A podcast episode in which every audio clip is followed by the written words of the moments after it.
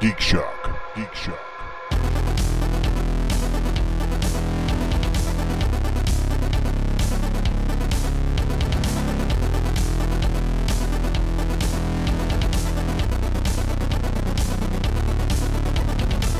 It did. It kind of sounded like a chicken. It was weird.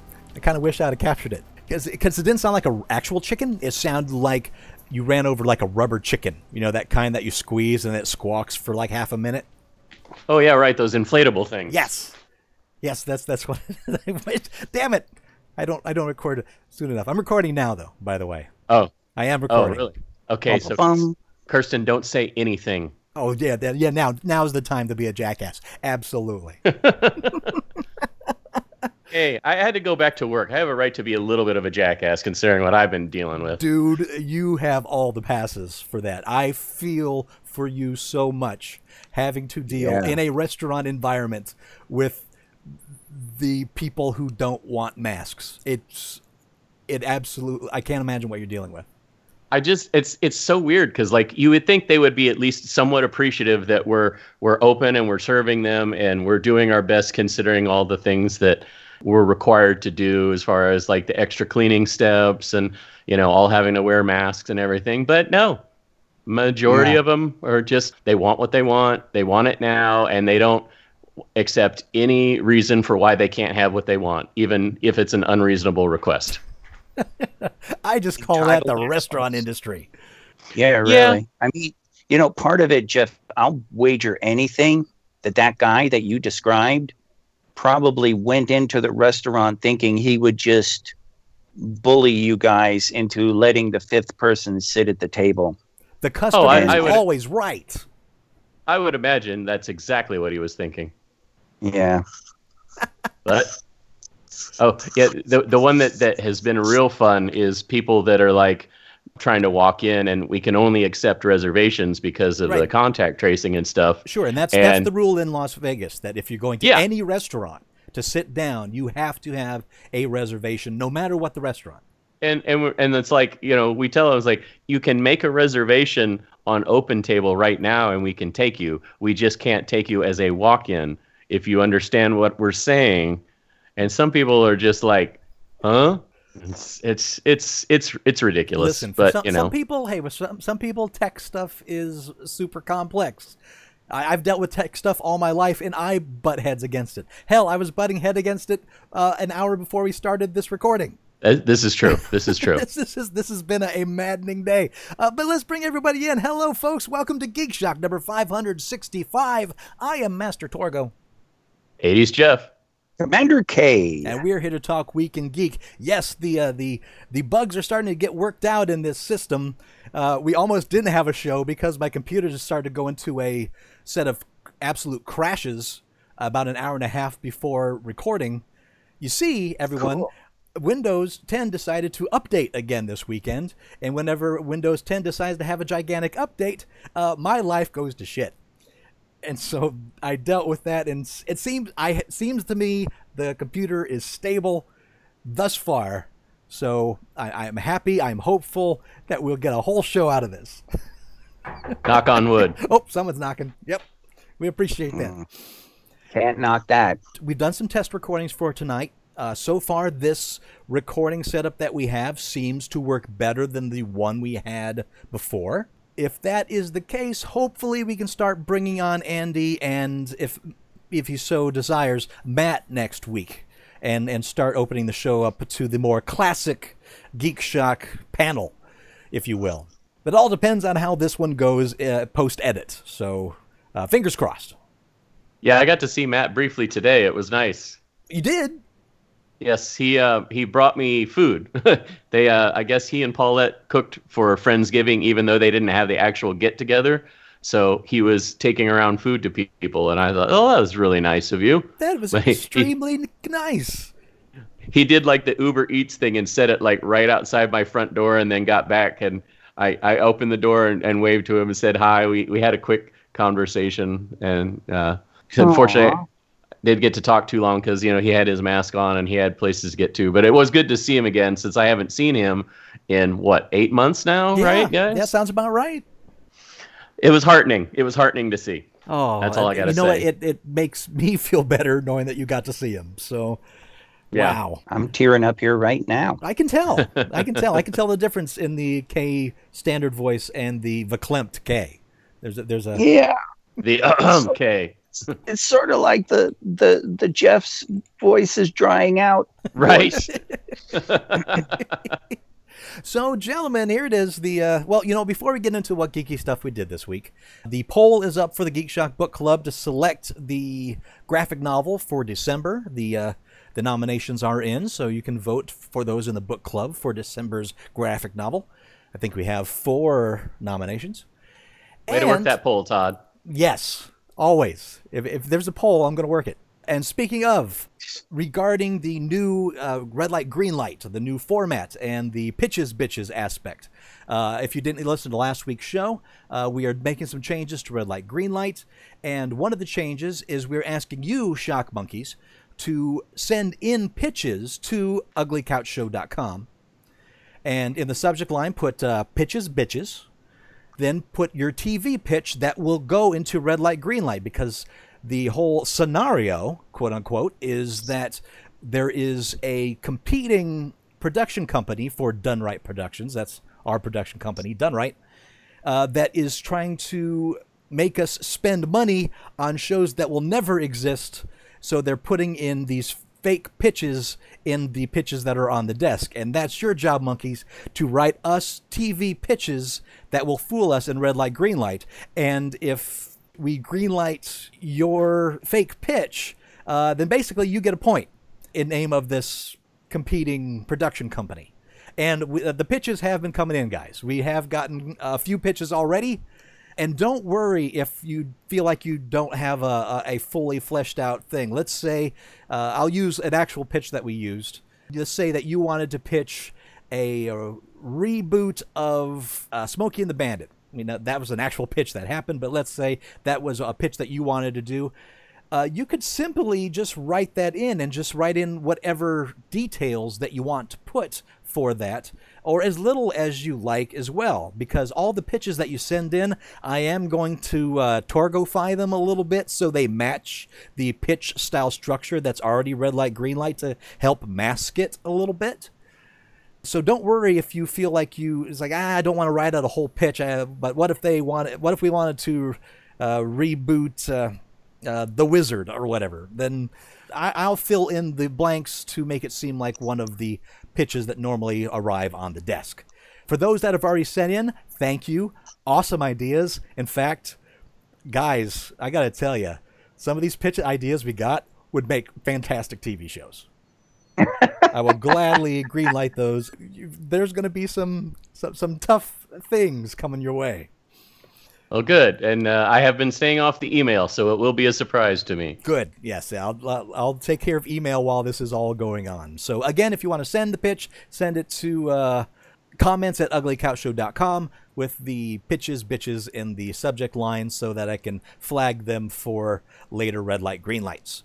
And we will probably start doing red light green lights again under this new uh, variation uh, once we get Andy back on the show.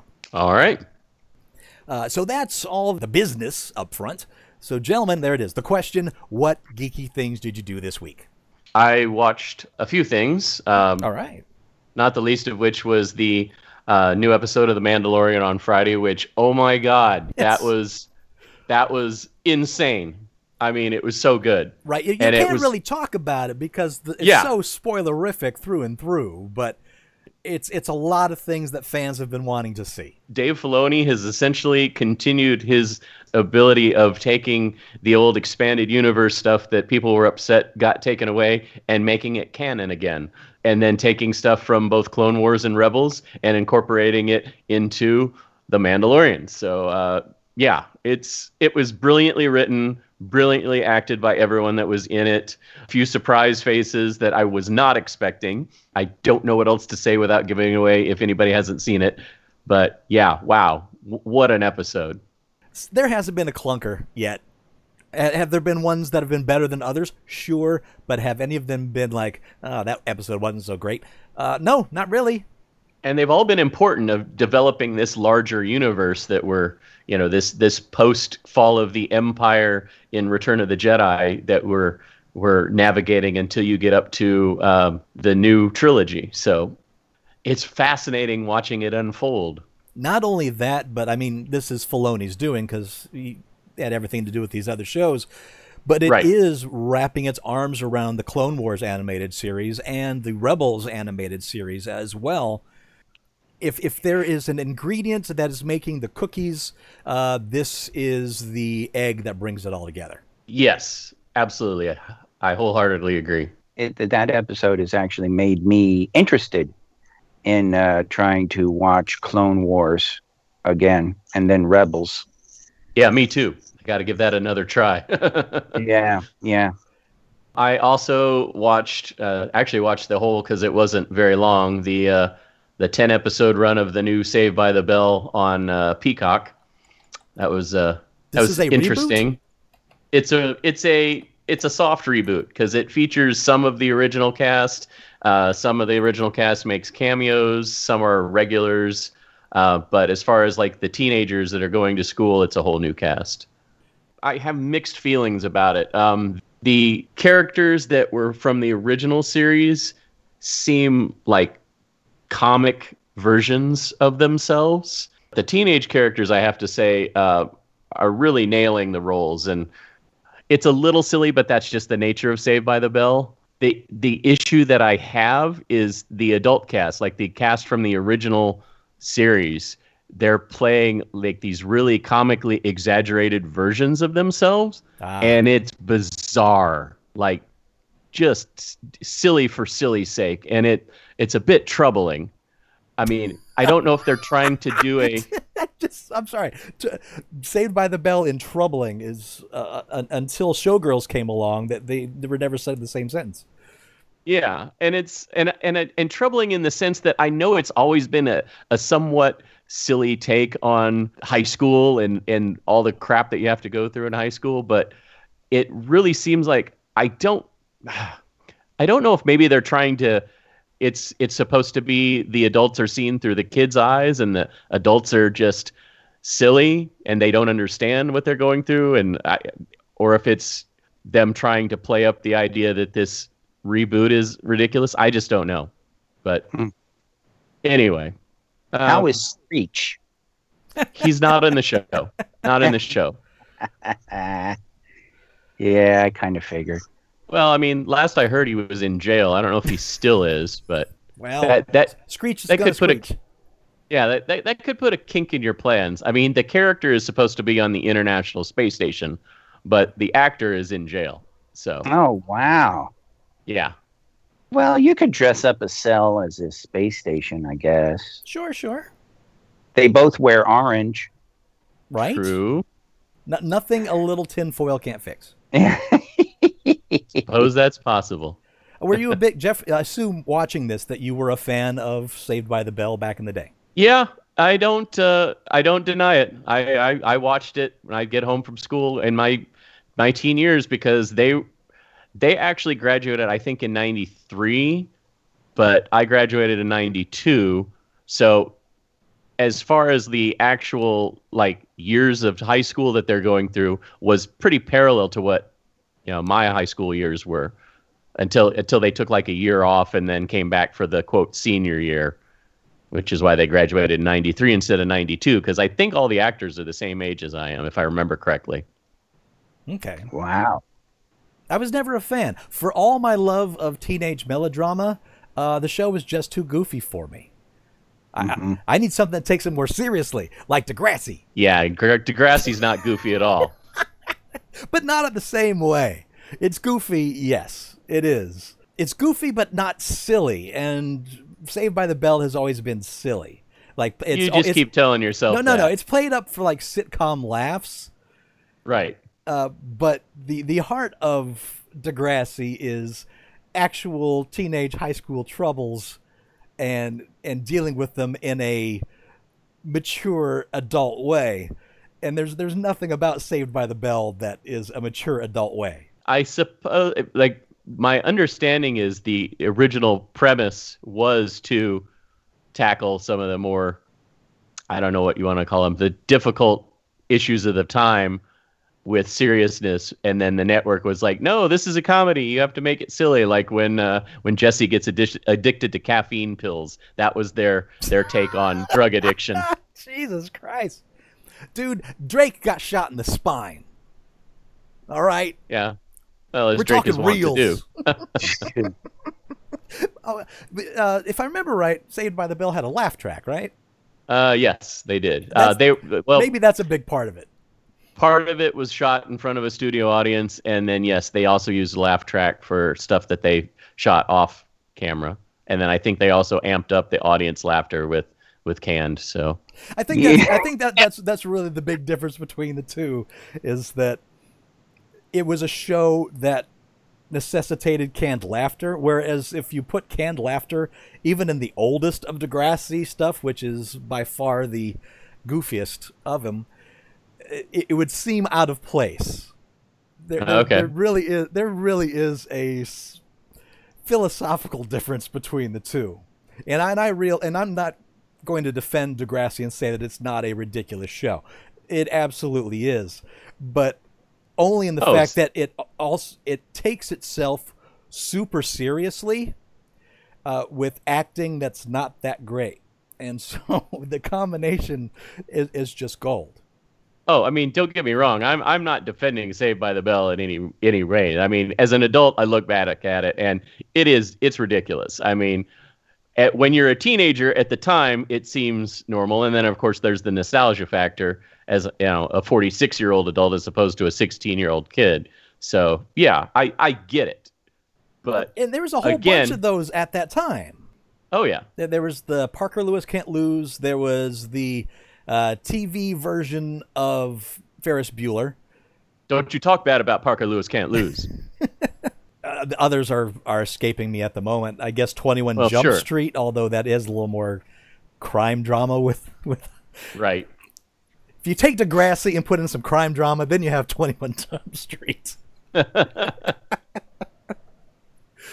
Oh, uh, so your your your mixed feelings with this new Saved by the Bell. Yeah. Um. The- I don't know if they're the- going to continue. Okay, the kids are great. The adults reprising their roles are off the goof level. Yes, that's that's that's it in a nutshell. All right, you you watch the whole thing. Like the, you, there's there's Yes. ten episodes. There's no more. Are there going No. to be more? As it stands right now, there's supposed to be a second season, but you know, with everything, everything is up in the air. Like, uh, I know that I just found out Utopia got canceled for their Ah. second season, Yes, which did. was originally contracted. So there's there's no guarantees of anything in 2020 and beyond. True, true. Although I I understand that Utopia is based on a British show, so if you can find the British version of Utopia, you can get the full story still. that might be a plan. Maybe Acorn has it. You'll have to ask Professor Biggs. I've asked enough of Professor Biggs. He went to Real Soda in uh, California for me, and Oh uh, wow. picked up a bunch of stuff I couldn't get here. So I, I owe the guy a lot already. That's uh, incredibly nice. yes, Yeah, Real Soda- very nice of him. Uh, Real Soda being one of those places that specialize in independent soda bottling companies. I'm sorry, Rocket Fizz. Uh, The Rocket Fizz out here didn't have what I was looking for. Ah. Sorry, Real Soda is is more or less defunct out there. I mean, Okay. they still they still have clients, but yeah, same same premise as Real Soda. Uh, craft sodas, hard to find stuff, uh, throwback sodas, etc. Well, we, we Oh, our Rocket Fizz I- moved. Yes, it's now in Area 15. That's that's the Meow Wolf establishment that's opened up here in Vegas in the middle of the pandemic. Yes, yes. I did. I did pop in there uh, last week for like a moment to see if they had what I was looking for, and Wait, you actually had, went into Area 15? yeah. Okay. Uh, I the I show got a wild hair. the show stops right here. Jeff, tell me Yeah. about Area 15. Yeah, really. that that's Well- that's burying the goddamn lead. Yeah. There wasn't much going on when I was there. That's why I didn't haven't said much about it. The Meow Wolf installation still isn't open yet. The restaurant that's in there isn't open yet. The bar is open. There was supposed to be a food court outside that was not open. They have like a I don't know what you call it. I guess it's like a roller coaster that you wear like a harness, so almost like a uh, like a zip line roller coaster, if you will. Hmm. Um, but it wasn't operating. so I mean, the the people are up there and they were running tests on it, but it wasn't open to be uh, utilized. Uh, Rocket Fizz is open. The bar that's in the main area is open, and that's about it. There's a a sports club, I guess you want to call it. It's it's almost like a dance club with like a sports slash esports theme to it, but you have to make reservations for that. And I I didn't want to be around people for that long anyway because Sure. I literally just wanted to get in, check out, see if they had my sodas, which they had a couple, but not all of them. And then I basically just came straight home. So the place has got a lot of potential. I think once everything's open and once, you know, vaccines start getting around and, and we're able to, you know, maybe ease up some of these uh, restrictions that are out there, that it'll be good. But as of right now, When the pandemic gets under control, Yeah. is what you're saying. Exactly. That's uh, that's why I hadn't like I hadn't mentioned it much before, other than because all I really did was go in, go to Rocket Fizz, and you know take a, a quick walk around, which didn't take very long, and then I was out. I think I was in there maybe 15 minutes, 20 tops. How about the decoration? Is it sparse or is it uh, like fully decorated now? They've or they're still working on it? Work in progress. Okay. So again, that's another reason I didn't want to, you know, say too much because I don't want to give it a negative review and then have them, you know, fully deck it out rather, and then go, oh, okay, it's not, it doesn't suck now. So don't want to jump the gun on that. Of course. I, I'm just glad that Rocket Fizz is back open. Yes, exactly. We've had two locations in town that have both closed. May they stay there and be very, very profitable. Indeed. So, Kirsten, what what geeky things you do this week? Well, I too watched Mandalorian as we discussed, and I enjoyed that immensely. It's made me uh, want to give uh, Clone Wars another try, try to bull through that first season and get going on that and watch Rebels. Uh, I also watched Priest, a uh, movie on uh, Netflix before it vanished, which was uh, okay. Didn't that come out like seven years ago? Is it that priest? Yeah. Oh, With the- okay. with the uh, the kind of a supernatural horror sci-fi angels and demons fighting thing. Uh, vampires. Vampires. and this is uh, Paul Bettany is um, a priest, which is uh, the uh, holy order of uh, vampire hunters who helped humans win the vampire war, even though the Earth became a kind of techno punky dystopia in doing so. And then Karl Urban is like vampire dude who's trying to make everybody vampires and was it was it worthwhile? ah I was gonna say, you, you seem kind of, you kind of like lackluster on your enthusiasm there. no it it it it it had some good moments but overall it was it was uh um it was a competent little you know vampire apocalypse movie but that's that's really it i mean i can't uh yeah i can't say that it was incredible or anything unfortunately so Hmm. you know It, Yeah, it was it a was little. something to take up an hour and a half of your time. Uh, basically, yeah. And it's really funny because I, I was like, you know what? I haven't watched every time we do this. What'd you do this week? It's like I don't have a whole lot to report on. So why don't I watch something so I can report on it? By damn. Sometimes we And have to do that. For, for Geek Shock is like Yeah. I don't have anything to talk about, so I better watch something so I can. Yeah. That's kind of how I started that- The Good Place. So yeah, that's that's how I ended up with with that. It just it just wasn't I don't know, fabulous. And there's plenty of good stuff out there. I need to get off my lazy ass and And research what's good before you choose it. well just you know just watch it i mean that was uh, also a uh, it it was it was an article i forget which uh, geek blog you know which geek magazine said it that was like, watch the the best dystopian movie on Netflix right now before it's gone, November 30th.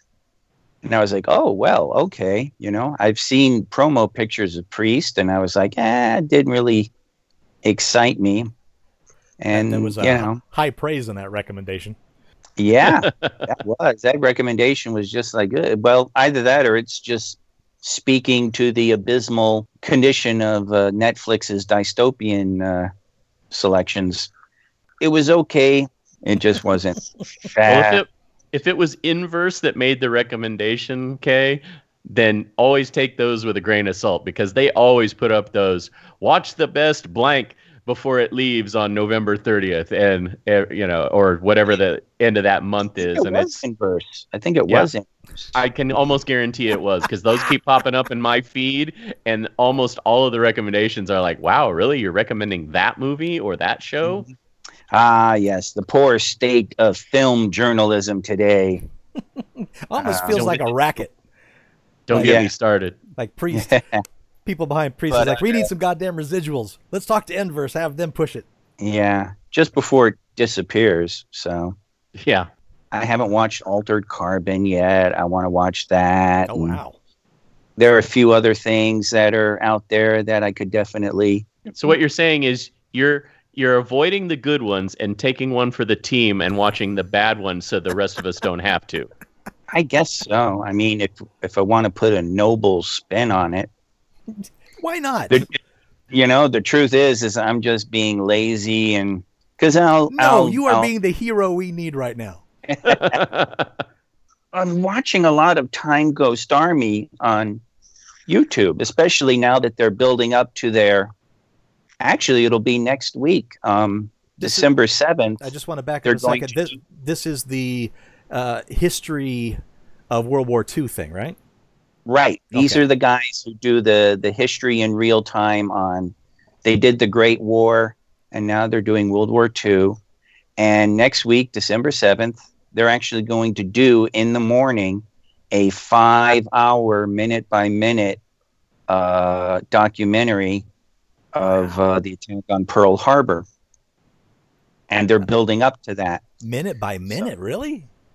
Yeah, yeah, they're actually. I mean, they're going to use uh, uh, uh, computer-generated imagery for uh, some of the battle scenes, but they'll also be using tons of archival footage. Oh wow. They'll be using uh, uh, radio um, uh, archival stuff, uh, and yeah, and they're just going to go f- a full five hours, uh, like right from uh, when it starts. So, so I, I, I keep up with with uh, World War II week by week in watching their stuff in preparation for that, and watching rest- Critical Role. gonna say, and the rest is all fail videos, right? Yeah. And well, you know what? It's actually I put the fail videos in the playlist so, you know, at the appropriate after party we can play them. So I don't watch too many fail videos unless uh you don't want to Unless- spoil them.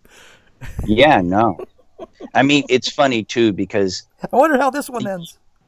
you you can tell Fail Army has hit that point of they're running out of content because they they keep regenerating compilations which are old Ah. things and you'll be watching something that posted yesterday and you're like didn't we see that a month ago and you get all confused and then there will be something new in there in the midst of it all but um we lamented a couple weeks ago, well, a couple months ago, we may have exhausted Fail Army's oeuvre of uh, recorded human Misery. failure. Yeah. You know what? Do what I've been doing, Kay. Go back and watch some of the older Aussie Man reviews stuff because I keep finding stuff that I'm like, how did I miss this? I have, Yeah. I've subs- I'm subscribed to his channel, and I'm like, there's a, several in there that from like five, six years ago that I have just missed. Right. Also, like, you know, before Aussie Man kind of kind of became woke and started being a nicer guy, because like his older reviews when like he's talking about Mexican weather reporter, uh Yanet, very appreciative. Although But- somewhat uncomfortable sometimes when he starts going off on some of the the, the more descriptive videos of the uh, the the woman that he's reviewing. He's like not reviewing the content that she's doing anymore. He's starting to review the woman, Oh. and you're like, yeah, this is becoming a little sexist. yeah, yeah, yeah, yeah. Just, Like- just the whole ah, fuck me dead mother. Yeah, it's like And- skip. Yeah. So priest. Yeah. Priest is uh, Priest. priest a solid Priest. four out of ten. uh, something like that. Maybe a five. I was gonna say that seems a little high based on the the the reaction there. I really like Paul uh, Bettany too. Bettany, Bettany, Bettany. Yeah, Bettany. Yeah. Bettany, but um, and Karl Urban, and it's Right. like ah, ah, come on, guys, let's do something. But anyway, Well, they So- did they did do something. They were earning a paycheck. yeah, Yeah. really. There you go. I'm definitely going to, when I get a chance, watch uh, Queen's Gambit, starring that uh, anime woman. yeah, That that anime woman. Anya, Taylor Taylor- Joy. she looks like an anime character. I Oh, mean, okay. her, her, she has big eyes, small mouth, heart-shaped face. It, she's, she's literally like an anime character, given, given life. Huh. Um, it's really funny because you see a whole bunch of promotional pictures of her, and uh, she's, uh, she's very much, very much looks like that. But uh, everybody's raving about it, and like I said, I stumbled across uh, an auto promo that Netflix did a couple weeks ago, and it was just like, wow, that actually does look If interesting. it's a show about chess, I'm in. Yeah. So I got it. Uh, that I definitely got to do. So it grips you more than mud, what a muddy old river or reclining Buddha. Wow. There, Todd. Wow. Yes, you're absolutely right, sir. The right people will get that joke. Uh, you know what? Uh, Pinball FX 3, apparently uh, everyone's given up. I, I am unbeatable. No, Oh. Yep, because I, I keep checking the scores and, and uh, no one's been able to tackle any single one of them. I, I, I guess I guess I am the pinball wizard because because nobody Wow. nobody's stepping up. Man, I would have love thought. you. Y'all gave a good, y'all gave a good run. I, I, I appreciate you trying. You know, if if, if you could, can't hack it, that's okay. I understand. That's all right. Pinball FX Well- three will be my game. There you go. now you've you've got something you can take to the grave, Todd. This Apparently is, so. Uh, but I, I, you know who, who could really, and and uh, it, it pains me, pains me so much to say this. Uh, one person who can take me down on that damn thing, and that is Barry. And frankly, the only reason why he hasn't yet is because he has an Xbox, not a PlayStation, and I know he has it on Xbox. And I, I tell you, that dude has has rocked my scores.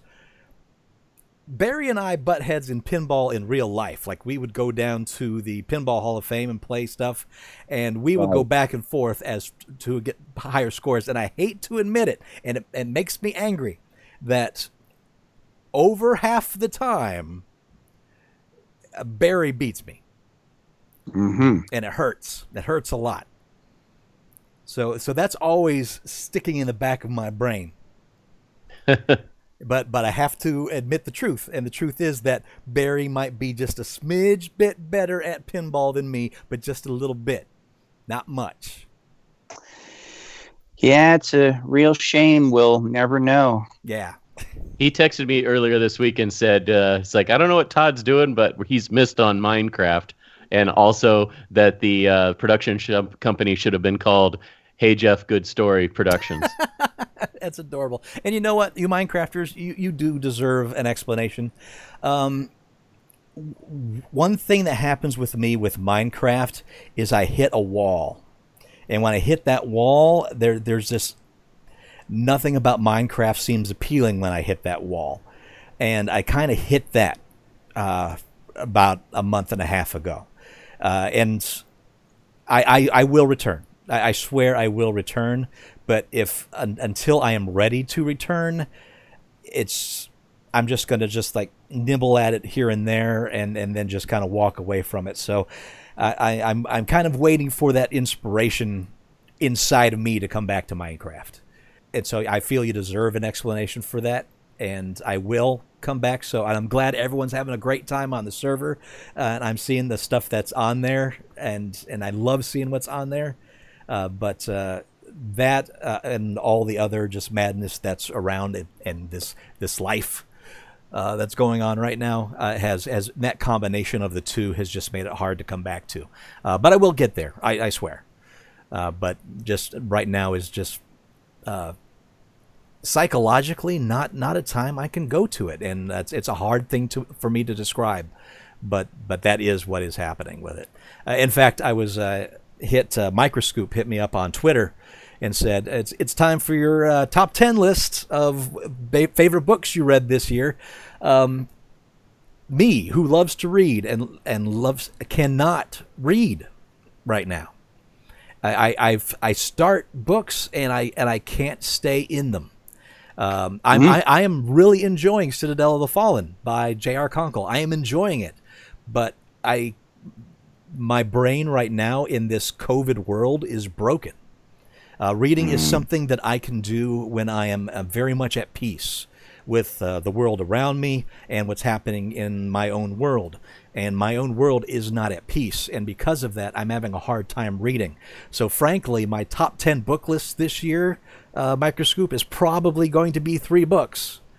Um, because I think I read six this year. And I usually read between 40 and 50 books a year uh, that's just the kind of year it's been and how psychologically damaging uh, this whole event has been uh, to me.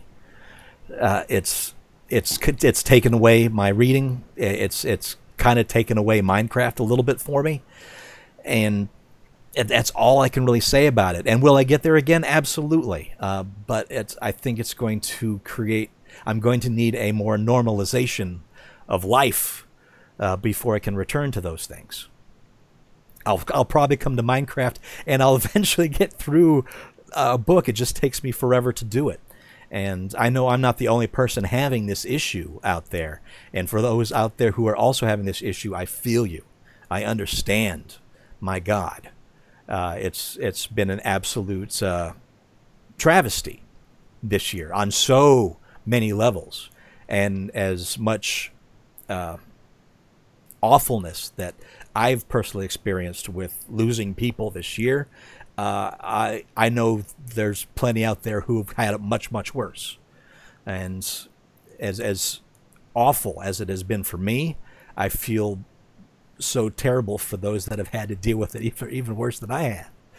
So, um, it's it's that really that's come to in coming to grips with just trying to live life day by day is what it comes down to.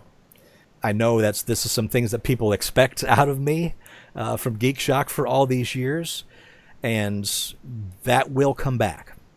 But unfortunately, right now is not that time, and that I that literally living life day to day and week by week is all I can ask for getting through right now.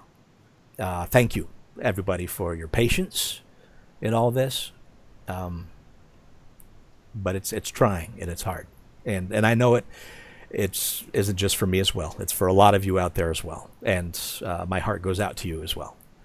So I, I guess I just something I needed to say. Well, you said it. You said it well. I appreciate it. And how? Uh, so, what I did geeky this week is I finished The Good Place. And uh, yeah, you're right. It ramps right back up, Jeff. That is a super satisfying ending. In fact, I, I'm hard pressed to think of any show that ends as well as The Good Place. Yeah, exactly. I started to think about when they were in the subject of season four. I'm like, how is this going to end? Is it just going to end with them getting to do everything they want to do, or is this going to go some weird, twisted way like the rest of the series had established? And uh, it it still surprised me how they ended it, but yeah, it it was sad but satisfying. Terrific writing through and through. Uh, I, I can't remember. I know the guy that created uh, uh, what was it? Uh, Parks and Recreation is also the one that created this, I believe. and Yeah, and uh, Brooklyn Nine Nine as well. and, and and and it does have you can you can feel that comedy energy in this show. It, it's a very similar energy, uh, but this show has so much to say. It's almost a philosophy lesson masked as a situation comedy. Yes, I agree. And and it goes into some deep philosophical places. It's so smart. It's incredibly written, incredibly satisfying, and again, it's hard to talk about without giving anything away. Many of us on this show have mentioned it's something best to walk into without knowing anything going in. But it is And you don't- of of all the shows that have, and movies that have ever been made about its subject matter, I can think of very few that comes close to its quality. Yeah, and it doesn't. Uh, it, you don't get a lot of shows that are as smartly written as this show these days. I mean, some are really good when you get into like dramas and so forth, but rarely do you get a a good, well written, philosophical, smartly written show in the guise of a sitcom. Yes. And, and everybody, all the actors play their parts to a T. I've become a fan of every single one of them. What's the name of that uh, game show that involves the Impractical Joker guys? Oh, I, I'm blanking out on her name that is hosting. Yeah, Um, one of the actresses from The Good Place is the host of that show, and that's somewhat improved that show, even though I still don't think that the very is a very good show. But The Good Place is amazing. Jameela Jamil is Yes. the actress's name. Um, I'm trying to find the show that she's doing now, but it's uh That's okay. That's, oh that's the mis the Misery Index. the Misery And Index. Yes, You're right. It's it's not a good show. No, it the, is. mis- the Misery Index. It's not. uh, also, I started watching Titans this week. Uh, that's the uh, DC Universe show that's on HBO Max. That is the, basically the the Teen Titans show, the R-rated uh, with uh, Robin, aka n- eventually Nightwing, Nightwing. I'm sure, Raven, Starfire, I think her name is, and I can't remember the Beast Boy, the the, the green guy that can turn into animals. Yeah. Beast Boy or Changeling. Changeling. Okay, that is an interesting show. Uh, an interesting show with an interesting take and an interesting energy. I like it thus far. I don't know if I can call myself a fan yet. Uh, it's Okay. So it's it's basically these four characters. The main character is Dick Grayson. Uh, after he has left Batman and has gone out on his own, he still has the Robin suit, but he's kind of given up Robin and is kind of trying to leave it behind. Uh, but the show is known for being hyper violent, uh, R rated with language. It kind of leans into that almost in a forced way. It's like we're making this R rated to make it R rated, so what can we do in this episode to turn up the blood, violence, and swearing? It, it doesn't flow well. Like if you're watching something like. Uh, uh, Westworld. You know, that's that's a very mature adult R-rated show, if you will. But everything that is in the mature aspect of it isn't forced on it. It's just a part of what that story is trying to tell. Whereas with Titans, it's like, okay, let's tell this Berlanti style uh, DC story, but l- when they get into fights, let's show a lot of blood. Ah, Uh, the, that's weird. uh, the characters are good. I like the characters themselves. The so far the overarching storyline of at least this first season thus far, and I'm about eight episodes in, and they're about in 45 minutes each. That story is not compelling, and it's it's basically the uh, the origin of Raven. But when they get away from that a little bit, it becomes really interesting. When it becomes more about the characters and what the characters are going through. Uh, for example, the uh, second episode is called Hawk and Dove. Uh, if you're not familiar, Hawk and Dove is kind of a C-list DC uh, duo, DC Comics Right. duo. Vigilantes, basically a uh, a couple. Uh, big jacked dude is Hawk, and his, and his uh, girlfriend uh, is Dove, and they did a really good job of bringing Hawk and Dove into the TV universe, all the way down to actually using the costumes from the comic book. I mean, they nailed the comic book costumes. Wow. That was really impressive. I was I've been a fan of Hawk and Dove back during my comic book days. I I, I enjoyed that series. And when that second episode went to Hawk and Dove, I'm like, oh my word, they're gonna have Hawk and Dove in this. But not only did they do that, they offered a big chunk of that episode to them and did a really good job with them. So there's great things in Titan, and I don't want to spoil anything going on. Although whatever you do, don't look at the titles of the episodes because the episode titles spoil everything. Yeah, I already made that mistake. right?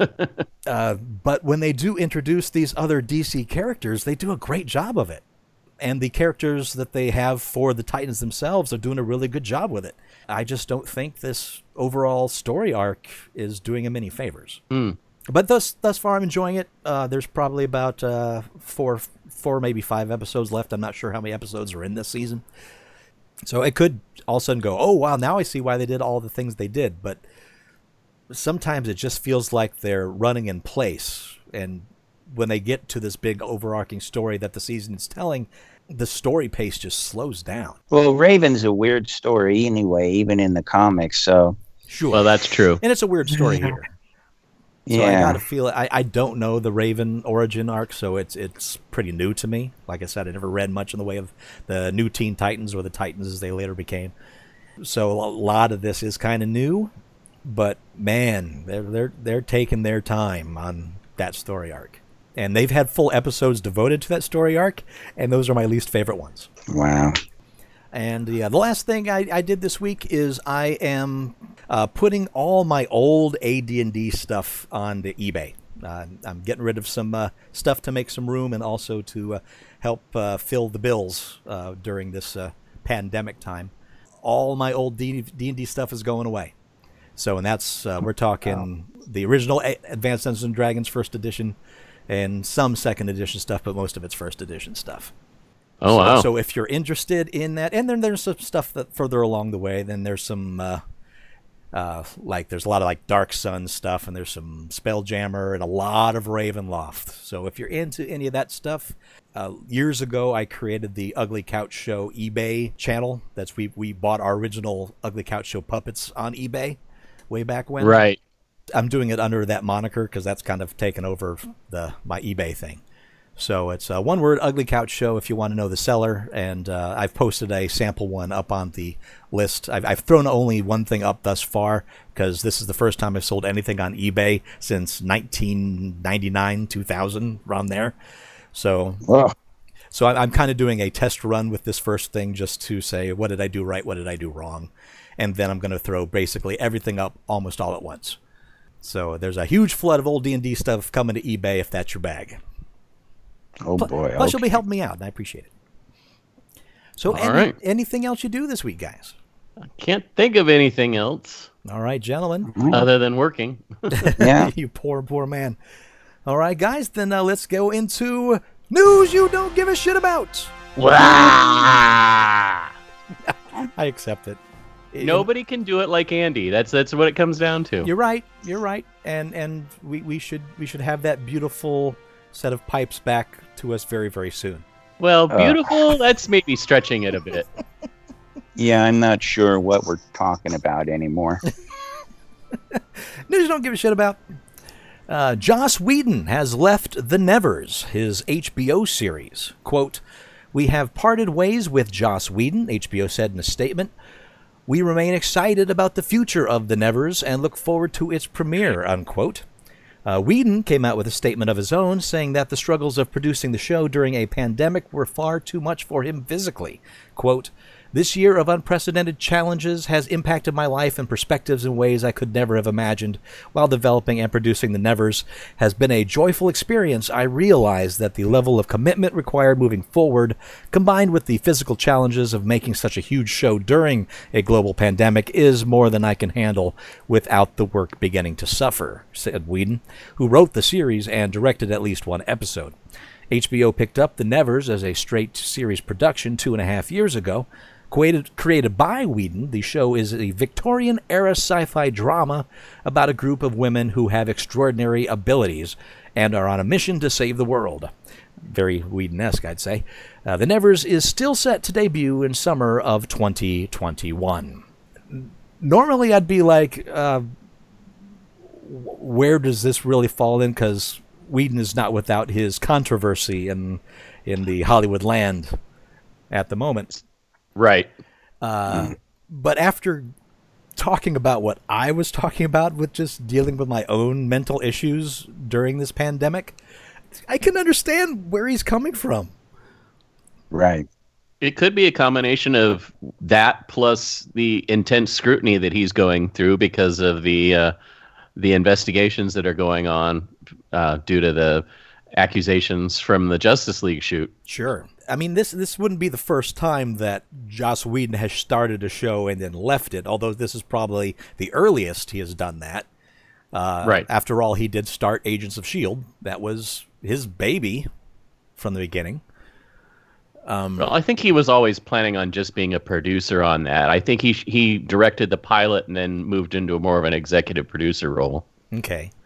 Because Jed Whedon, his brother, really kind of took over as showrunner. Him and his wife, um, whose name escapes me right now. Okay. Um, and of course, he's he's had his uh, one season shots. You know, Firefly, probably the most famous. Uh, Dollhouse. How many? Dollhouse, yeah. That last did that last one one or two seasons? I'm pretty sure Dollhouse was one. Yeah. Nope, Oh, I, I stand corrected. Dollhouse did get a second season. Oh. I Did didn't realize that. Yeah. Oh, wow. Uh, apparently, the second season was 13 episodes. The first was 14. Victorian era sci-fi drama. I uh, I know that we greenlit this when it hit our red light, green light because Joss Whedon doing a group of women with extraordinary abilities. That's that's kind of his bag. That's what he does. I mean, if you're not familiar out there, he did create Buffy the Vampire Slayer as the TV show, and Right. and kind of changed television in doing so. The show has a lot of pedigree, uh, but I also will say I was not a huge fan of Dollhouse. It took a while to, to take off, and then I think because of lack of really support from the uh, the studio as well as the network, kind of doomed it towards the end. So it definitely started to feel as if uh, things were getting crammed in just so they could get the material in before their run ended. Okay. And and I'm always willing to give a Whedon show a chance. And especially being his first HBO series, I mean, mm-hmm. it's sad that he's not going to be going forward with it, but again, with Yeah. everything going on and his own mental issues and dealing with what's happening out here, it's probably for the best for everyone. But at the same time, it's it's always weird when a creator leaves his own show before it starts. Yep. Yeah, it's bizarre. It's truly bizarre. It's like you're leaving your kid. Why? right? I, I- got a feeling there's more to this than the statements are alluding to, Mhm. and, and it could be down to the Justice League investigations. What? Um, I. You know what? Uh, do I need reminding? What are the Justice League investigations? Dude, I'm not even sure entirely what it is. Jeff, what are they? Get It's- my it's just a ducks lot- in order here to tell you. It's a lot yeah. to put on your shoulders right now. I realize that. trying to think how to say this. Give me give me like a second here because I'm trying to organize trying to organize my thoughts. Uh oh. Good job, Kay. So okay, Yes. essentially Ray Fisher, who played Cyborg in the Justice League movie, accused Joss Whedon of creating a hostile work environment, belittling characters, and also trying to whitewash a character out of the film. Uh, I guess the original actress cast in one of his specific accusations was that she was a an African American actress, and uh, he wanted to use after uh, effects to lighten her skin tone. I guess. I mean, a there's a a- long That's a hell of an Wow. accusation. There's like for a while there it was like just between him and like the uh, the actors guild and warner brothers doing an investigation but um, i guess he's come out now and made specific uh, accusations publicly. So i guess that he has had some conversations with warner brothers and i guess the initial one was they were trying to tell to say publicly that he wasn't cooperating with their investigation, and he's Well, wait a minute. but You're, you're, you're saying he too many times. Who he? Cyborg or Whedon? uh, Fisher, Ray Fisher. Okay. Cyborg. Cyborg. Yeah. Yes, um, I All right. guess that he said that he would be definitely willing to cooperate in an investigation as long as the Screen Actors Guild was there and he had representation. He wasn't going to do a one-on-one because he figured that they were just going to bury it in his own words. So Mm. um, it's an ongoing thing. Um, I'm sure Professor Biggs could tell you a lot more about it, but that's that's me trying to condense it all down into a short description for the show, but I mean it's all over there. It's all, it's like on Deadline and Hollywood Reporter and everything. If you really want to get the deep explanation, Okay. And probably TMZ, I- knowing it, knowing them. yeah, Yeah, wouldn't wouldn't surprise me. Golly gee willikers. Yeah, it's it's, All right. it's it's a big deal. I remember hearing some stuff, but I didn't realize when you guys said investigations, I was like, well, wait a minute. What the, where the hell is this gone? So, Yeah, that's that's where it stands right now. Anyways, I, I don't certainly Dang. don't have anything to add. all right. Uh, news you don't give a shit about. Uh, this one's for the Disney files. Uh, Joe Rohde, the Imagineer who was lead designer for Walt Disney World's Animal Kingdom, including the new Avatar attraction, is retiring. Uh, Yeah, I saw that. right? This is hu- this for people who love Disney parks. This is massive news. Uh, Rohde shared the news of his retirement after 40 years of working for Disney. "Quote: It has been 40 years since I stepped foot in the door at age 25, not knowing anything about theme parks, Disney, or what it meant to work for a big company." He wrote. Uh, that that's a hell of a statement. Uh, during his 40 years, Rohde started as a model designer at Epcot and also went on to be lead designer of Aulani, that's Disney's resort in Hawaii.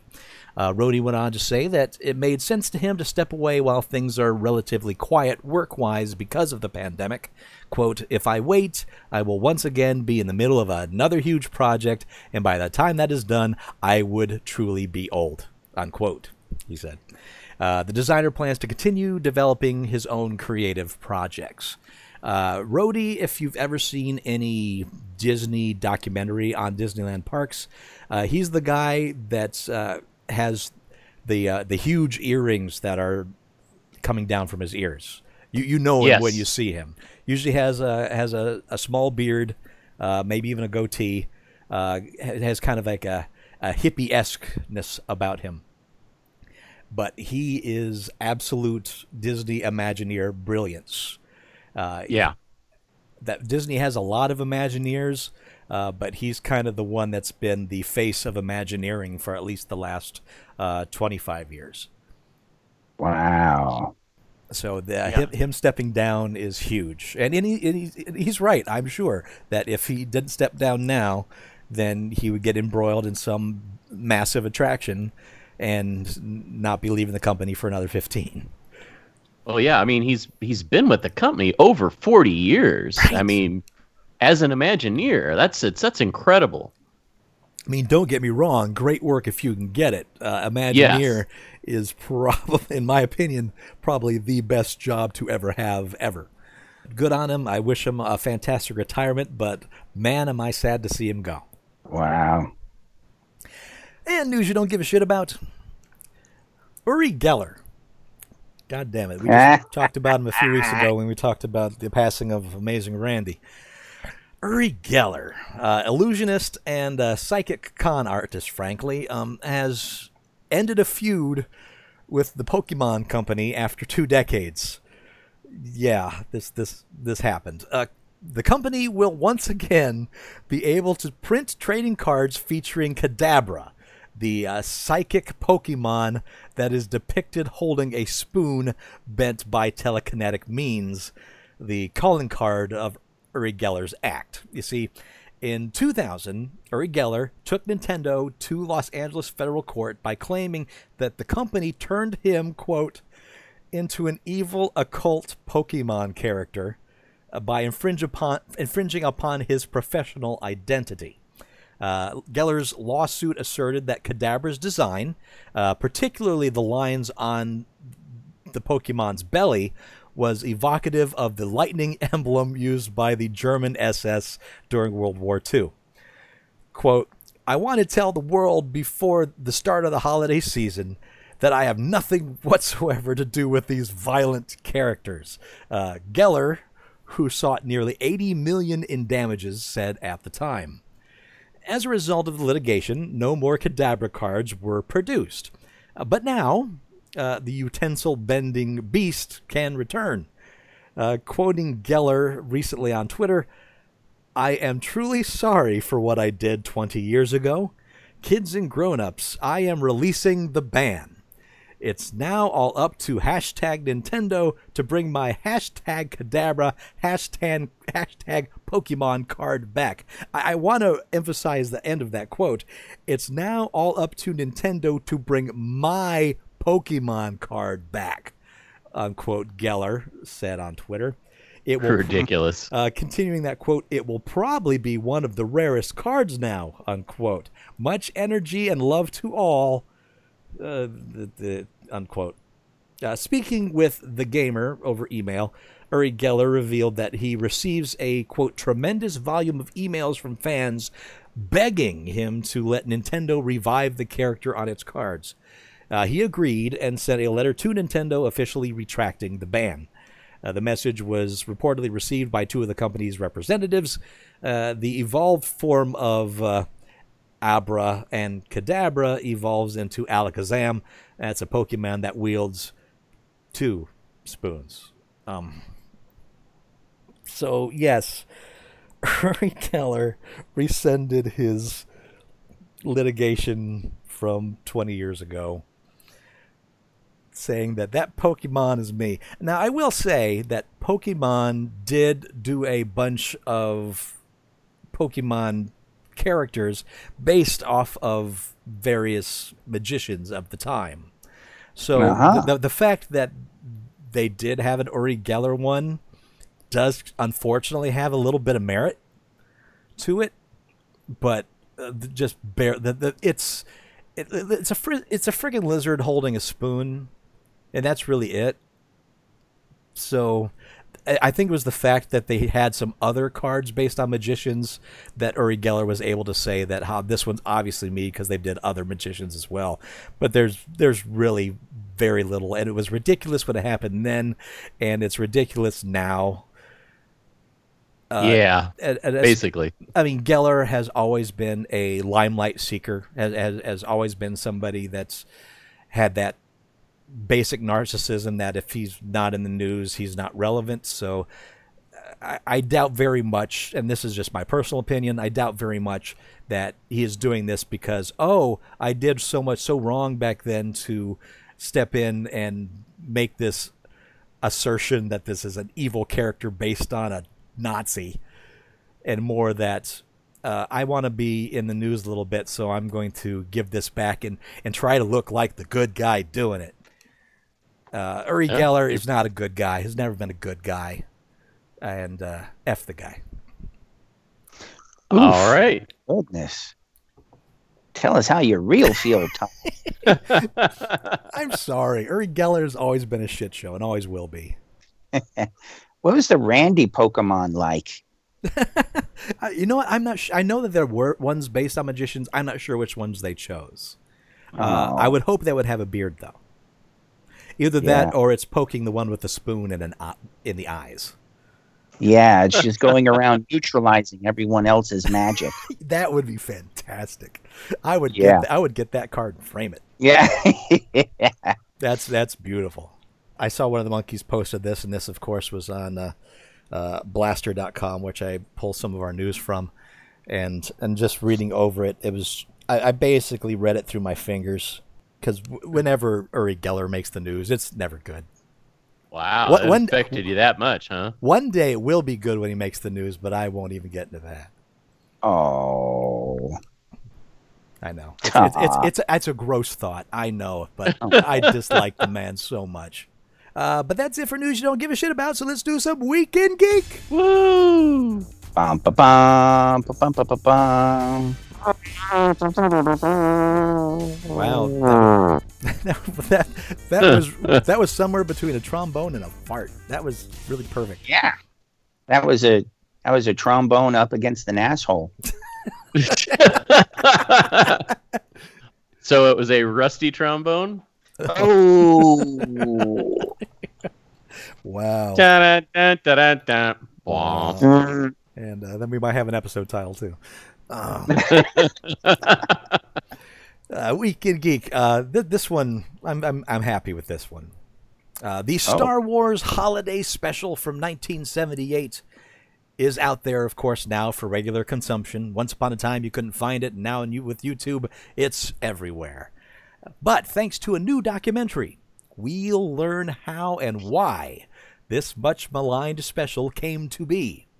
Uh, directed by Jeremy Coon and Steve Kozak, A Disturbance in the Force is the name of the documentary, and they revealed their first trailer this last week. Quote, most attention on the holiday special just focuses on how bad it is and it doesn't go deeper, Coon told IO9.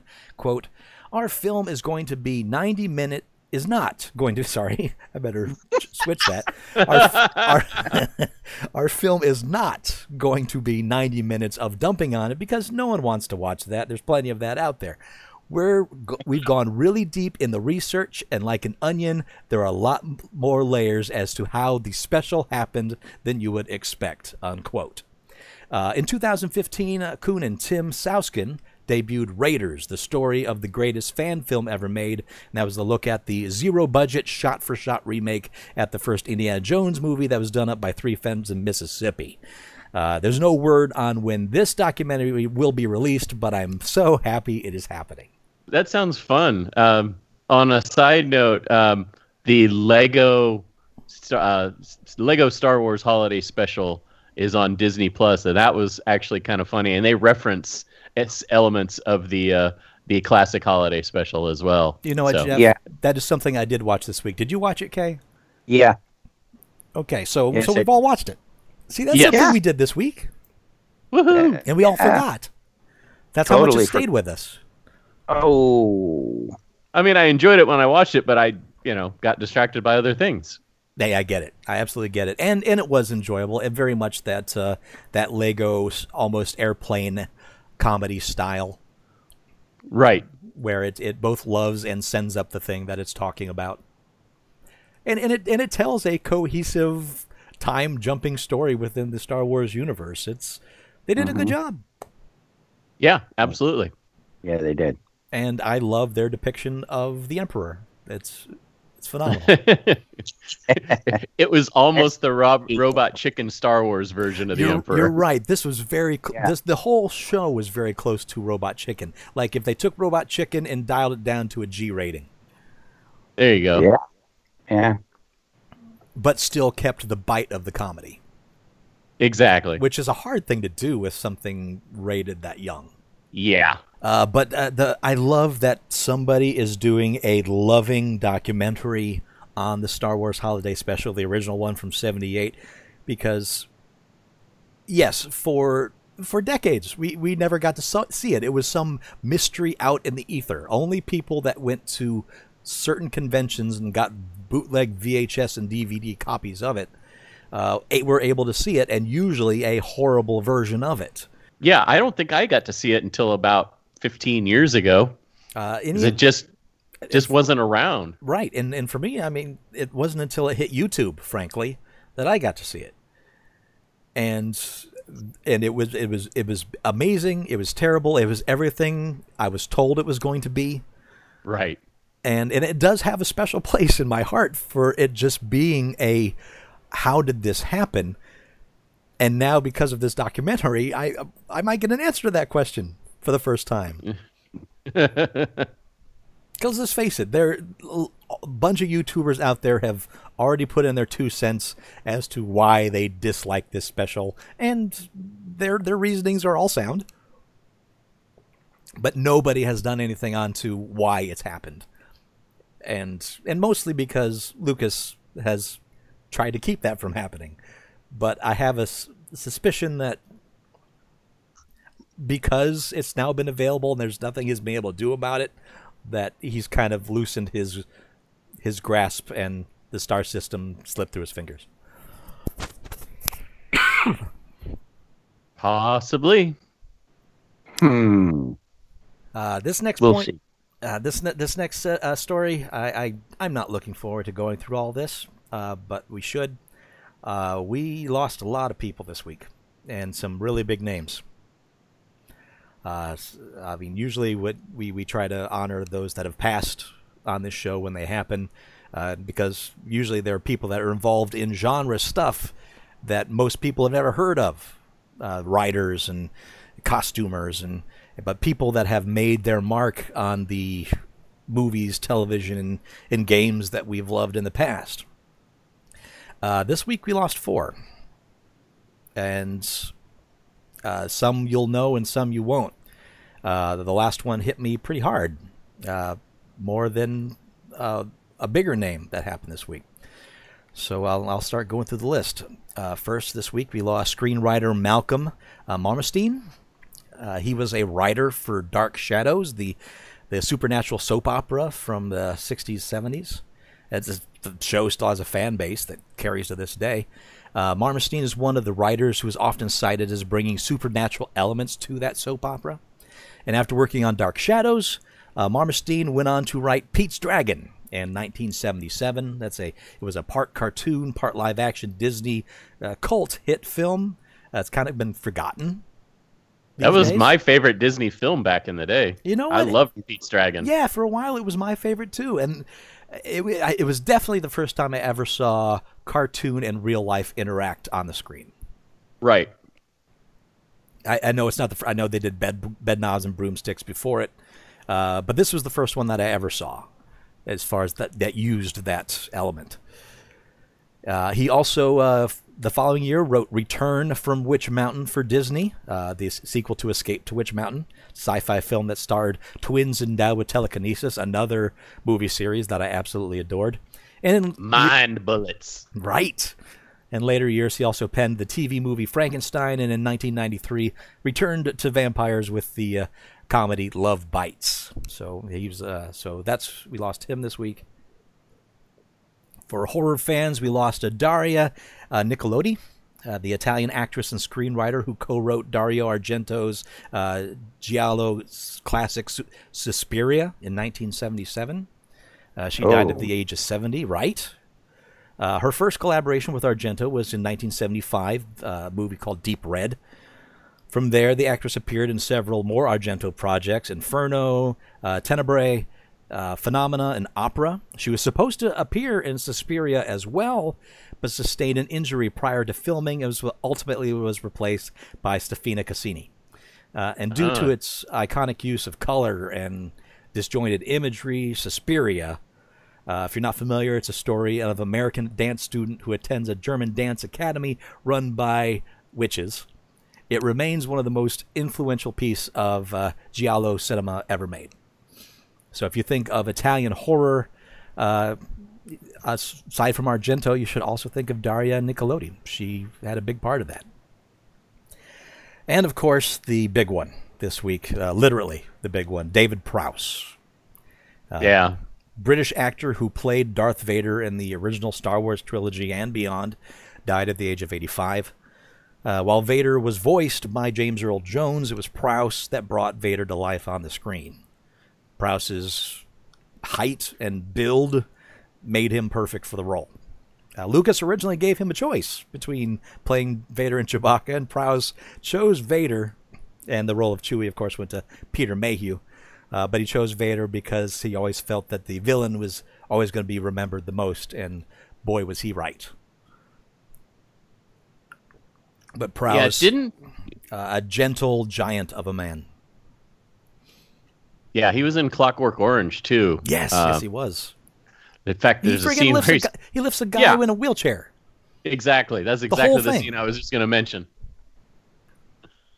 Yeah, he um I, I I swear I remember him being at Comic-Con one year and saying something to the effect that when he was cast and he memorized all the Vader lines and then wasn't until much later he found out that his lines were going to be overdubbed with James Earl Jones' voice. Yeah, I believe the Yeah. full story on that is that they, of course, recorded him on the set themselves, and then they recorded him doing the voice lines themselves. But that got lost or damaged somewhere along the line, and they had already moved production to L.A. It was cheaper for them to get James Earl Jones to do it than to have new ones done in England with him, and that's that's my understanding of how that happened. Really? mean- wow. I could be wrong, but I don't think I am. When you think of the stature that is Darth Vader, you're looking at the stature of David Prowse. That's he's Yeah. the one that made that happen. Yeah, I mean, just yeah, the way he carried himself, you could tell when it was him. Because I remember um, watching, um, you know, Revenge of the Sith, and when Hayden Christensen is in that outfit, Oh, he geez. just doesn't fill it out as well. Nope. He just doesn't. Not not in not in any way, frankly, in that moment.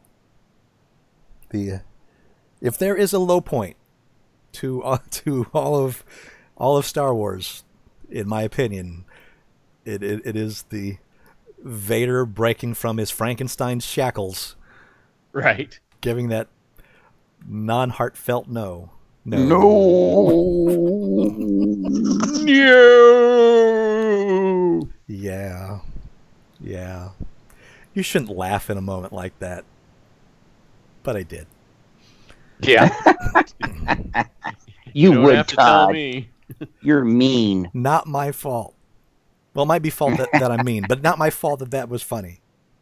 hmm And and the one that uh, that I learned about today, the one that kind of broke me over all of these, uh, scientist, Hugo Award winner, prolific science fiction author and editor, Ben Bova, hmm has died at the age of 88, and uh, he died from COVID. Yeah. Oh, geez. Uh, Bova worked as a technical editor for the U.S.'s Project Vanguard, the first effort on the country to launch a satellite into space in 1958. Uh, Yep. He went on to work as a science writer for Avco Everett Research Laboratory, which built the, the heat shields for the Apollo 11 module. Uh, but soon around that time, Bova began writing and publishing science fiction. He published his first novel, The Star Conquerors, in 1959, and he followed up with dozens of others in the following years, as well as numerous short stories. And in 1971, he took over the helm of Analog Magazine following the death of its long running editor, John W. Campbell Jr. Uh, while there, he published notable stories such as Joe Haldeman's Hero, which later became The Forever War, and earned the Hugo Award for Best Editor for numerous consecutive years before stepping down in 1977. And from there, he became the first editor of Omni magazine until 1982. And Yep. consulted on television shows such as The Star Lost and Land of the Lost. Uh, Bova's best known works involved plausible sciences about humanity's expansion into the universe, looking at how we might adapt to live in space, uh, with novels such as 1992's Mars, about the first human expedition to the Red Planet. He followed that novel up with additional installments, forming the Grand Tour series, which ex- explored all of the solar system's major bodies. The latest installment, Uranus, was published in July and was scheduled to be the first of a trilogy. Uh, the second installment, Neptune, scheduled for release next year. I assume that will be finished by somebody else. Yeah. Uh, and I think the third one was your mom's anus. I, I, I knew when I didn't say Uranus, I knew Uh, I knew that uh, Kay was gonna. what? Me? And, and, and don't don't get me wrong, I appreciate the levity. Yeah, between that and uh, you know, between his death and and the announcement of uh, the Arecibo array being uh, decommissioned because the damage Oh, was too yeah, great to re- yeah. repair it was was really like a, a punch to the gut for me this these last two weeks. yeah, if if you know Yeah. science fiction, you know the name Ben Bova. He's right Yeah. up there with with Asimov and Clarke, and Yeah. uh, a, a living legend. So it's sci-fi lost a major voice for humanity to this virus. I mean, it's it's ridiculous, and I mean, you know, you can try to play it off and say, you know, he was 88, he lived a good life, but at the same time, nobody should suffer and die from this virus. Just, it's it's it's not even something remotely kind to people, Yeah. no matter how severe or how mild your symptoms are. Anybody who dies from this di- virus died before their time, frankly. Yes, exactly. They would have lived longer if it weren't for the virus. I'm, I'm sorry, but fuck our government for deciding they weren't going to control it. well, the economy was more important than lives. You know how that goes. Gross, but you're right. That sucks. Yep. That's a that's a big list. That's a big list of beautiful names that we lost. So, Yeah. but I definitely want to honor them in this show. Absolutely. So we will continue on with uh, more news. Uh, first up, being uh, Craig Mazin's TV adaptation of The Last of Us video game franchise is officially coming to HBO. Uh, Mazin, the scribe for HBO's Chernobyl miniseries, will write and executive produce the series alongside Naughty Dog's Neil Druckmann. Uh, Naughty Dog is the company that made the video game. Uh, set 20 years after a mutated strain of cordyceps fungus started turning people into raging zombie like monsters, hardened survivor Joel is hired to smuggle 14 year old Ellie out of an impressive quarantine zone. What begins as a simple job becomes a brutal journey of heartbreak across the ruins of a collapsed United States. A sequel to the first game, The Last of Us Part 2, was released over the summer to massive critical and commercial acclaim. Last of Us. It's. I haven't finished it. I mean, you. Yeah, I remember you were liking it while you were playing it, but then you stopped. It's one of those th- times that I was playing it, I was enjoying it, and then Gamey Gamefly, uh, Gamefly, uh, sent me something shiny, and then then I then I lost it. And it's one of those games that has the perpetual narrative, so that if you stop playing it and go away from it for a while, you're kind of like, I kind of need to start this over and start this story over again. And it's Oh. it's definitely something I want to experience because there's a reason why this game has gotten so much acclaim, especially for its story. And b- apparently, both both games are just heartrending in its in its storytelling. And just knowing what I know about it, what I've played thus far, yeah, HBO and The Last of Us is a marriage made in heaven. If uh, you're not familiar with the cordyceps fungus, uh, that's the fungus that exists in real life that gets onto ants and burrows and takes over their brains. Uh, that basically the uh, fungus gets in into their brain, and it then starts controlling the ant like a zombie to move up to the highest leaf it can get it to, uh, where it then sprouts from the brain itself to uh, let out more uh, spores to uh, propagate itself amongst other beings. And there, Yeah. and that and that's the big, uh, and this is something that science has been like. You know, so, so far it only affects these insects, but if this fungus ever evolves to affect uh, mammals or stronger creatures, we could be in a lot of trouble. And that's basically what The Last of Us is about. Yeah. And Yeah, so- fortunately, it only affects a certain. Uh, mostly, it's ants. I think Right. they, they said it. It doesn't even cross into other insect species yet. Right. And and that's just it. And so that's what makes this game story especially uh, eerie to play when you we think of the possibilities of it. I mean, when you I mean, the pandemic that we're dealing with now is a crossover event of a virus from animal to human. So I mean, these Yeah. these things happen. A mad cow disease and bird flu. Yeah, these are all examples of this sort of thing happening. And so when you have something this extreme in this Last of Us story, but you're seeing evidence of it playing out in real life, it, it makes you go whom in a, in a, a horrific way.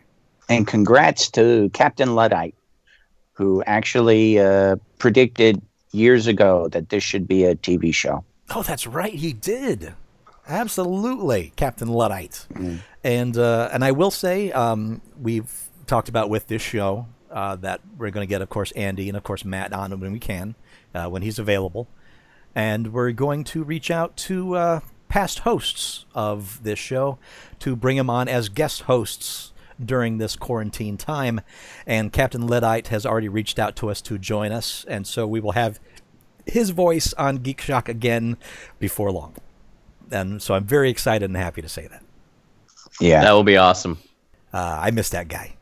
And if and if you want a somebody who is a an expert in knowledge on board games, oh boy, Captain Luddite's your dude. Because Mm-hmm. as much as I love and know about board games, that dude runs circles around me.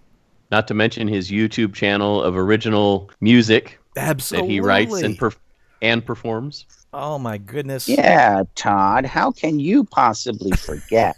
I didn't forget because it's amazing, and I'm glad you brought it up, Jeff. That's awesome. Well, it's only because he wrote a song for you, right, Todd? yeah. Yeah, but but but you know what? Popsicle Day is still my favorite. He's written a lot of great songs for that, that channel, but I, I love Popsicle Day so much. It it always just brings sunshine to my heart. They are shiny, fun tunes. Uh, Netflix has bought the screen rights to Andy McDermott's 2009 novel, A Hunt, The Hunt for Atlantis. Uh, a film adaptation which could launch a mega franchise has been in development for a while with Aaron Berg, who, uh, who did Borderlands, attached as writer and producer. The Hunt for Atlantis is the first installment in McDermott's 15 book Nina Wilde Eddie Chase series. Uh, similar to Indiana Jones, each book revolves around an epic adventure to find a mythical artifact or city. In the first book, archaeologist Nina Wilde teams up with reclusive, a reclusive billionaire, his daughter, and an ex uh, ex SAS bodyguard, Eddie Chase, for a race to find the titular city. So uh, Netflix has bought the rights to that first novel with the expectation of launching a movie franchise with it. Titular, is that what you got you? Uh, titular is a fun word. Um, Kirsten, have you read any of the McDermott series? No, I have not. Uh, frankly, I haven't heard of it, and uh, as much as, as much as I like to read sci-fi, uh, horror, and uh, fantasy, uh, when I stray out of that, I tend to go for these kind of novels that are Indiana Jones esque. So I'm kind of surprised that uh, that hasn't hit my radar.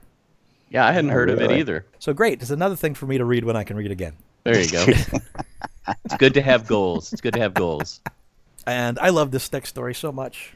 The last surviving mechanical shark, created for the movie Jaws, has been restored and has received a special place at the soon to open Academy Museum of Motion Pictures in Los Angeles. The, I uh, can't wait for that museum to open. it's going to be great, man. The the 1200 pound, 25 foot long, 45 year old shark has been mounted above the main escalator at the museum where he will he will welcome visitors. This first version of Bruce did not appear in Jaws. Three copies of Bruce were created for the movie, and all three were destroyed after filming wrapped. But after Jaws became the first modern Hollywood blockbuster, uh, Universal Pictures commissioned the construction of a fourth Bruce from the same mold used at, to cast the three that starred in the movie. And after hanging at Universal Studios for about 15 years, it again was cast aside, uh, ending up at a Sun Valley, California junkyard for the next quarter century. The junkyard's owner uh, ended up realizing what they had, didn't even realize that that's what it was, uh, donated Bruce 4 to the museum in 2016. But after years of sitting outside in the sun in the middle of a junkyard, uh, it was in bad shape. It received a seven month restoration by special effects wizards Greg, Greg Nicotero, who at this point uh, I think should be offered up for uh, to be Pope at this point. Greg Nicotero is amazing. uh, If nothing else, he should be head of restoration at the museum. I mean, come on. Well, sure. I mean, the I mean, the dude is constantly working. He's known, of course, Yeah. most for his work on The Walking Dead, but he it, right now he's Creepshow is his baby on Shudder, uh, but he's Right. always doing stuff. He he is the name when it comes to modern special effects, especially horror. But the museum will open up on April 30th, 2021. If so far, hopefully. Fingers sur- crossed. Yeah, don't be surprised if that gets pushed back. But I'm so glad this this Bruce got found and saved and is now in a its special perfect place at this Acad- Academy Museum of Motion Pictures. That's awesome. Okay, you must be uh, especially uh, happy that this thing survives. I'm surprised. Actually, I didn't know. I'm very happy that uh, that it's out there. I'm. Uh, I guess you know when they destroyed the Bruces, it's nice to know that they actually had the mold still. Because usually when they destroy everything, they destroy everything. Sure, and they were So- happy to s- destroy those sharks. They hated those sharks. Yeah. So I was happy to hear that the mold's still around. Uh, well, I should say amazed to hear that the mold's still around. Right? That's something, though. And we got uh, one more story here. HBO Max has given a series order to the pirate comedy Our Flag Means Death. And Taika Waititi is on board to executive produce and helm the pilot. Uh, the series from showrunner David Jenkins, who did People of Earth, loosely adapts the life and adventures of fancy, rich noble Stede Bonnet, who gives up luxury for a life as a swashbuckler. His antics will be translated by Jenkins and Waititi as soon as the latter is finished with his production of Thor: Love and Thunder. Uh, no timeline or episode count for the series has been set as of yet, but uh, a pirate comedy from Taika Waititi. Uh, yes, please. Yeah. Sign that'll- me up. That's funny too, because uh, Stede Bonnet actually existed, didn't he? Wasn't he known as like the gentleman pirate? I think so. Yeah. Yeah, that's very interesting. Well, golly gee, Taika. Right. You know what? I'm not saying he can't do no wrong, but he can't do no wrong. Yeah. Yeah, I was gonna say he's right up there in the the category of can do no wrong. yeah. A subsidiary of Done Right Pictures. What's your subsidiary of Done Right Pictures? Write to us. Comments at uglycouchshow.com. And of course, if you have a pitch for Red Light, Green Light, send it to Pitches Bitches, care of that email address. And uh, so far, it seems like we're getting the audio kinks worked out in this experiment. I appreciate you, Shock Monkeys, for continuing to uh, uh, have patience with this process. But uh, with each episode, we hope to make it better and better. Indeed. Actually, last uh, episode I listened to it with Lewis, and and he uh, he conceded that uh, originally when it started, he's like, "Oh man, this echo is awful," and he halfway through it, he's like, "You know, you you kind of you kind of get used to it and stop hearing it." Yeah. So- and uh, Yeah, I was just gonna say it's amazing how quickly you get used to that echo and it just kind of like tunes out in your brain. Yeah. and hopefully it won't, won't happen again. Yes. Fingers crossed. But Oh, boy. until next week, I am Master Torgo. 80s Jeff. Commander K. And K. we'll talk K. to you. Very nice. Thank you. And we'll talk to you next week in Geek. And uh, hopefully we'll have Andy next week. Yes, for more Yeah, well- adventures in podcasting. We'll see. We'll, We'll s- see. We'll see. Indeed. I mean, you know, well, you know, Andy, he'll probably have Monday night reserved for helping open a strip club or something. Sure. Or getting lost in the fog or taking a picture of a That's tombstone. true. He went to get a rubbing on a tombstone in the fog uh, and got lost and, and then end up in a strip club. Ha ha ha ha ha ha ha ha!